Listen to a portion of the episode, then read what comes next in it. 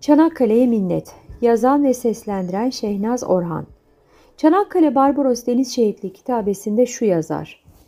Çanakkale savaşlarında vatan müdafasında hayatını kaybeden tüm şehitlerimizle mezarları denizler, toprakları tuzlu sular, mezar taşları dalgalar ve kitabeleri beyaz köpükler deniz şehitlerimizi rahmet ve şükranlarımızla anıyoruz.''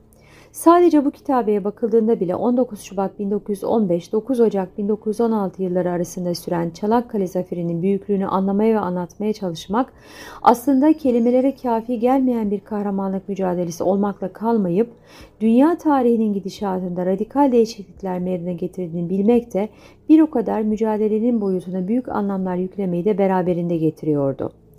Kara ve deniz muharebelerinde şehit ve yaralı er ve subay sayısının 213.882 olarak resmi kayıtlara geçtiği literatürlerde verilmiştir.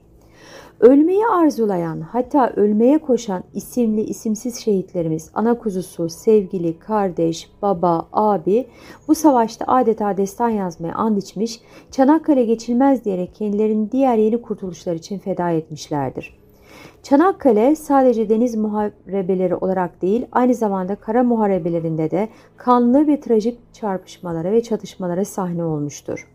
Var olma mücadelesi veren bu kahramanlara gene isimli isimsiz desteği canla başla göndermeye çalışan lojistik nakliyat başarısından da söz etmemek mümkün değildir.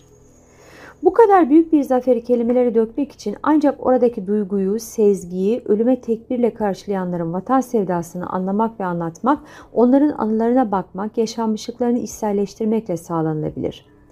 Mehmet Akif Ersoy, Çanakkale şiirinde bu duyguyu anlatmada büyük ustalık göstermiş, Mehmetçiklerin inancını onlar için kurtuluşun adeta ölüm demek olduğunu şu dizelerle de vermeye çalışmıştır. Şüheda gövdesi bir baksana dağlar, taşlar, o rükû olmasa dünyada eğilmez başlar. Yaralanmış tertemiz alnından uzanmış yatıyor. Bir hilal uğruna ya Rab ne güneşler batıyor. Bu destansı muharebede vatan, sevgili, memleket sevdası çekenlerin acıları, korkuları, umutları, özlemleri vücutlarının her bir uzuvunda toprakla kanla karışıyor, baş koydukları yolun uzunluğu ve zorluğu onların direncini daha da arttırıyordu.'' Çanakkale'de o dönemde yaşananları anlamaya gitmek, yaşanmışlıklara denk gelebilmek, tarihi canlı yakalayabilmek açısından da çok kıymetli oluyordu. Bunlardan birisi telsiz telgraf ihtiyaç zabiti Tevfik Rıza Bey'in Çanakkale günlükleri, diğeri ise İbrahim Naci Alasmarladık. Çanakkale Savaşı'nda bir şehidin günlüğüydü. Bu iki günlükte de eşini, sevgilisini, memleketini göremeyeceklerini bile bile geride bırakanların özgürlük mücadelesini bir sembol olan Çanakkale'de yaşadıkları büyük ve derin acılara sahne olduğunu onların kendi yazdıkları günlüklerde görmekteyiz. Ölmeden önce kendi bedenlerinin ve ruhlarının yaslarını tutan bu kahraman askerler bir tarih yazarak gelecek nesillere büyük bir bilinç ve idrak bırakmayı sağlamışlardır. Çanakkale'de yedek subay olarak görev yapan elektrik mühendisi Tevfik Rıza Bey'in eşi tarafından kendisine gönderilen 4 adet cep defterine yazdığı anıları tarihin yaşayan kanıtları olarak kalmaya devam edecektir. Tevfik Rıza Bey'in özlemlerini de içeren bu günlüklerde en çok da yasını eşinden uzakta ölmek ve yeni doğmuş çocuğunu bilememek ve onlardan haber alamamak oluşturmaktadır. Bunu yazdığı şu dizelerle belirtmiştir. Ondan uzaklarda bir yerde ölmek düşüncesi beni öylesine üzüyor ki. Tevfik Rıza Bey'in günlüklerinde 18 Mart 1915 dehşeti, onun izlenimleri ve duyguları, Çanakkale Boğazı bataryalarımıza karşı şiddetle ateş açan düşman donanması muvaffakiyetle sonuçlanarak Fransız Boğaz zırhlısının batırılması çok net anlatılmış. Duman, her taraf duman. Dumanlarla zemin mestur fakat öldürücü duman bize ne kadar hoş geliyor.'' Onun mütefessih ebharını teneffüs ederken bilmem ne leziz bir şey duyuyor idik. Düşman bizi görüyor. Birbirini takip eden mermiler yakınımıza düşüyor. Oh evet o, koruyucu meleğim beni koruyor. Eşi Belkıs'tan bahsediyor. Taşlar üstüme geliyor. Büyük bir parça ayaklarımın dibine düşüyor. Saat dört. Telefon geldi. Boğaz girişinde yara almış bir gemi batıyor. Bu ikinci oluyor. Dardanos sessizliğini koruyor, Mecidiye sert darbeler alıyor.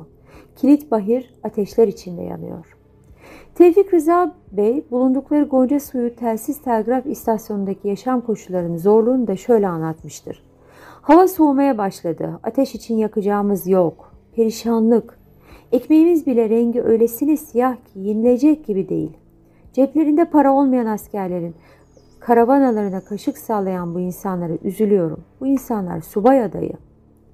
Şehit Teğmen İbrahim Naci ise gene öleceğini önceden bilerek tuttuğu günlüklerin başına adresini ve teslimat bilgilerini yazmış, şehit olmadan önceki son gününde şöyle dile getirmiştir. 27 Haziran 1915 Pazartesi Düşüncelerimin verdiği hüzünle defterimi açtım. Acı hatıralarımı kaydediyorum. Fakat bilmem bu satırları ailem okuyabilecek mi? Defterim oraya kadar gidecek mi? Geceden beri düşman taarruz ediyor. Şimdi gidiyoruz. Allah hayır eylesin. Saat 11. Muharebeye girdik.